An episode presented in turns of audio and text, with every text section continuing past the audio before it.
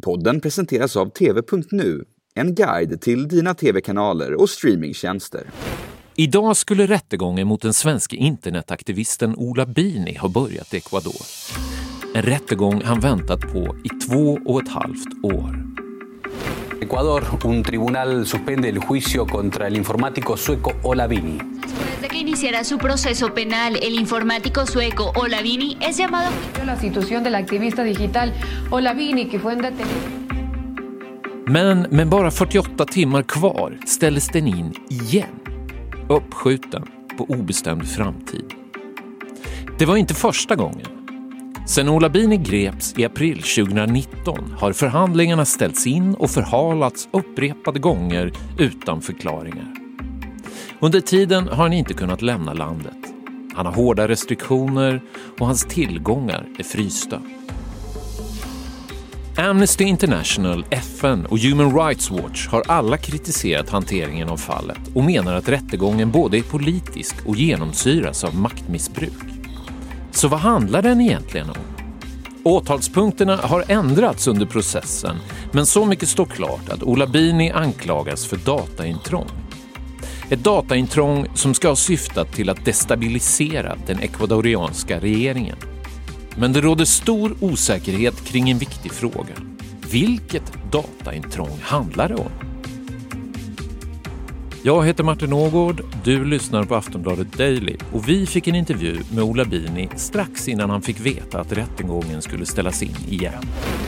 Det påminner om alla de här sakerna som har pågått som har väldigt, varit väldigt traumatiska. Så att rent, alltså rent både fysiskt och mentalt så är det en tuff tid. Ola Bini är sliten. Åren av väntan har tagit ut sin rätt. Alltså det, det, har varit en mardröm. Det, det har varit så konstigt. Jag, det, det har gått två och ett halvt år. Jag, det är svårt att tro fortfarande att det är någonting som ens hände. Det, det känns fortfarande som att det är en film eller bok eller bara illusion allting. Jag kan inte tro att jag är fast i den här situationen fortfarande trots att jag har varit i den så pass länge nu.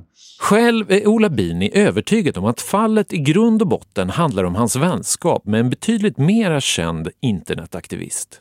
Julian Assange, som under nio års tid hade politisk asyl på Ecuadors ambassad i London. Ja, det finns ju ett antal olika anledningar till att jag greps. Eh, min första gissning, det här har ju alltid att göra med att jag, var, jag är vän med Julian Assange. Och att eh, de, ville ha, de ville ha någon att skylla på för att de kastade ut Julian från ambassaden. Jag greps ju samma dag som han kastades ut från ambassaden. Så att de ville ha någon att skylla på och de tyckte att det var väldigt passande att ha en person, en teknisk person i landet som också var vän med Julian som de kunde skylla på och säga att jag har arbetat för att attackera, eh, för att attackera regeringen. Eh, men vad vi nu har fått reda på eh, för ungefär en månad sedan så fick vi också reda på att, ehm, jag vet inte om du har hört talas om INA-papprena? Jo. Ja, så att vi fick reda på att tydligen så var det flera höga personer som skyllde på mig och sa att jag var Eh, läckan. Jag var personen som eh, stal informationen som ledde till INA-papprena. Kan du kort förklara för lyssnarna vad INA-papprena är för någonting? INA-papperna, det var, det var en läcka utav med, med, mer eller mindre finansinformation om den dåvarande presidenten Lenin Moreno och hans familj som visade på korruption och att han hade placerat mycket pengar utanför landet och den typen av saker. Men det var också väldigt pinsamt för att det var inte bara den här finansinformationen som läcktes utan det var också fot eh, privata fotografier från hans personliga telefon där han, bland annat så är det en väldigt känt fotografi där han sitter i en eh, hotellsäng i, eh, i, jag tror att det är i Schweiz och äter kräfter på, på bekostnad av skattebetalarna och den här typen av saker. Så det var inte bara det att det var eh, information om, om finanserna som läckte ut utan det var också gjort på ett sånt sätt att det var väldigt pinsamt för regeringen. Så de ville ha någon att skylla på. Eh, och det verkar som att de högsta personerna inom Säkerhetspolisen här eh, sa att det var jag som var ansvarig för den här läckan. Men har du då misstagits för en annan person, menar du? Eh, eh, inte bara misstagits. Vissa personer visste inte om det. De trodde att det verkligen var jag. Så det var ett misstag från de personerna. Men de andra personerna som visste var den här läckan kom från, de ljög om det. Eh, huvudförhandlingen har skjutits upp och skjutits upp i flera år nu. Hur tolkar du att det har tagit sån tid? Eh, som jag tolkar det så är det för att eh, regeringen, de de är inte intresserade av att ha en dom. För att så länge som, eh, så länge som jag sitter fast i den här limbosituationen, så länge som jag inte har en dom, så vinner regeringen. Men så, eh, så fort en dom kommer så kommer jag kunna gå vidare. Jag kommer kunna gå, och, eh, gå vidare till högre instanser och jag kommer kunna gå internationellt. Så förr eller senare kommer regeringen att förlora på det. Så att min, min uppfattning är att de vill, de vill i princip att de ska skjuta upp det så länge som möjligt. Så att så länge, de, uh, så länge som jag är i limbo-situationen så kan de använda mig som en uh, person att skylla på. Inte ens när den här intervjun gjordes, strax innan den inställda rättegången, hade Ola Bini några förhoppningar om att den skulle kunna genomföras utan problem. Alltså, jag är nervös. Vad jag, jag, jag, jag förväntar mig inte att det kommer gå bra. Jag förväntar mig att det kommer vara en jobbig dag och att de kommer att göra någonting, eh, någonting riktigt dåligt. Nya övergrepp är vad jag förväntar mig.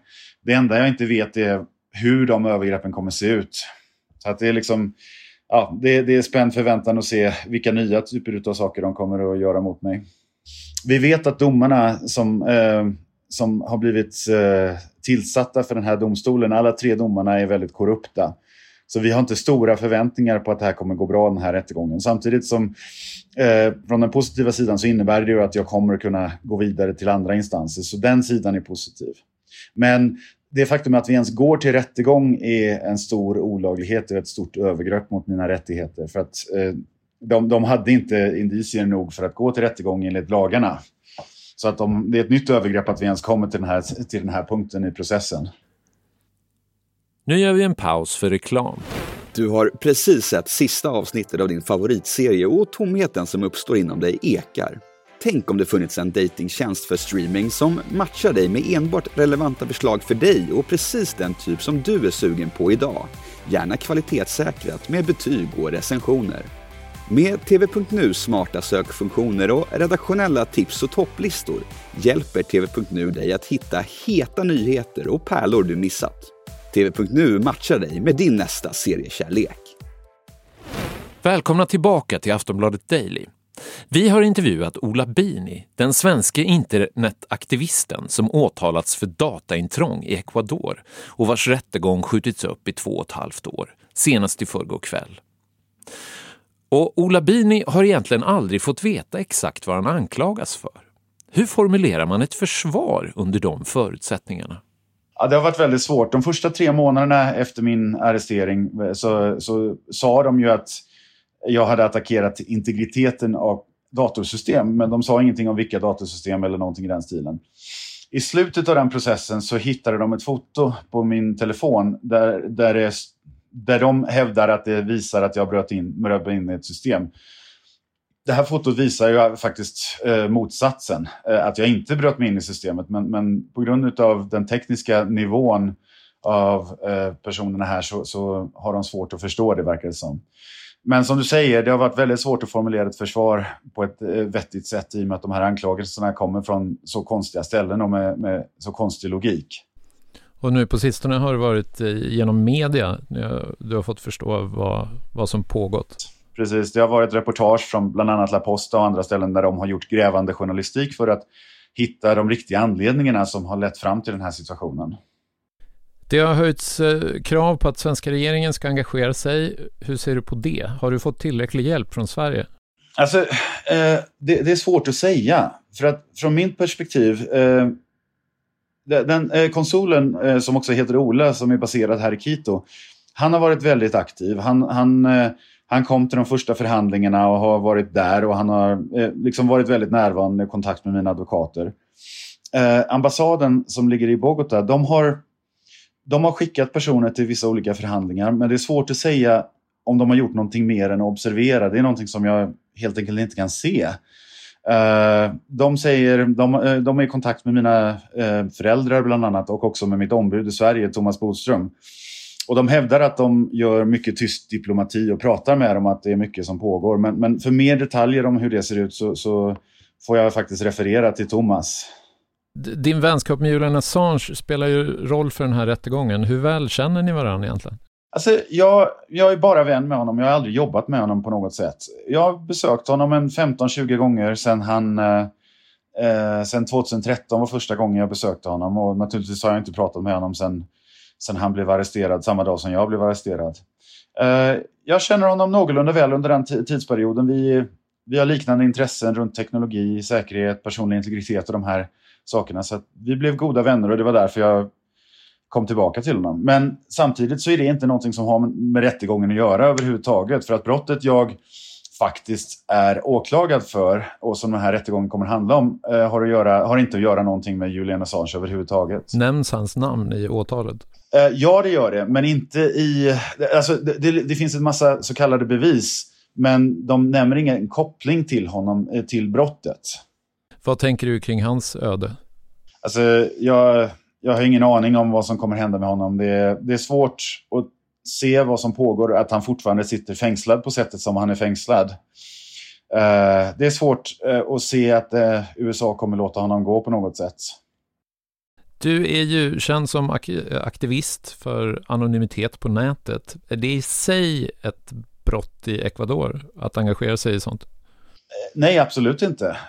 både personlig integritet, säkerhet och anonymitet är absolut fundamentala mänskliga rättigheter. Och eh, Ecuador har ingen lagstiftning som, som går emot det på något sätt. Hur, hur mår anonymiteten på nätet för övrigt? Ja, det är en bra fråga. Det, det kan vi nog prata ett antal timmar om. Men, men kortsiktigt så kan vi säga att eh, de tekniska attackerna mot anonymitet är starkare än någonsin. Och både privata intressen från företag såsom Facebook och Google Eh, men också regeringsintressen gör att de här attackerna blir starkare och starkare och det är svårare och svårare att faktiskt vara anonym. Är det någon politisk faktor som har ändrats sedan den här processen startade som talar till din fördel eller nackdel?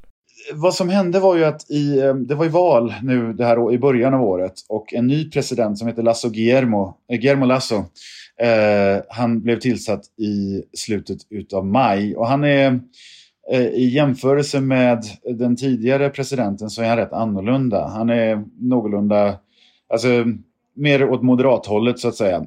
Vi förväntade oss att han inte skulle vara särskilt intresserad av att fortsätta med den här typen av juridiska övergrepp som den tidigare regeringen har blivit känd för. Men eh, än så länge så har vi inte sett någon skillnad i det. Vi har sett samma typer av problem händer med den här regeringen. Så att vår förväntan att saker skulle ändras har, har ja, var antagligen felaktig.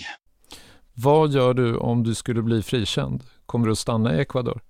Alltså, Ecuador är mitt hem. Jag har bott här sedan 2013 och jag tycker om folket, jag tycker om landet. Jag tycker om att bo här. Naturligtvis, om jag blir frisläppt så kommer jag åka hem och träffa min familj. Jag har, två jag har en, eh, jag har en eh, brorson och en brorsdotter som jag, brorsonen har jag inte sett överhuvudtaget för han föddes efter att, allt det här och brorsdottern har jag inte sett på två och ett halvt år. Så min första prioritet kommer att åka hem och träffa min familj och, och spendera tid med dem, dem och se alla mina vänner och familj i Sverige och i Europa som jag inte träffat på den här tiden. Men långsiktigt så planerar jag att stanna i Ecuador och att det kommer fortsätta vara mitt hem. Rättegången mot Ola Bini är nu återigen uppskjuten på obestämd framtid. Och i tisdags kväll kom hans svenska ombud Thomas Bodström med ett uttalande. Citat. Olas mardröm tar aldrig slut. Nu kastas han tillbaka in i ovisshet och väntan trots att han redan väntat i två och ett halvt år på att få ett avslut. Inte ens nu får han alltså klarhet och alla hans tillgångar i Ecuador fortsätter också att vara frysta. Det här är fullständigt oacceptabelt både ur ett juridiskt och människorättsligt perspektiv. Slutcitat. Du har lyssnat på Aftonbladet Daily. Vi kommer med ett nytt avsnitt redan imorgon, så prenumerera på oss i valfri spelare så hörs vi då.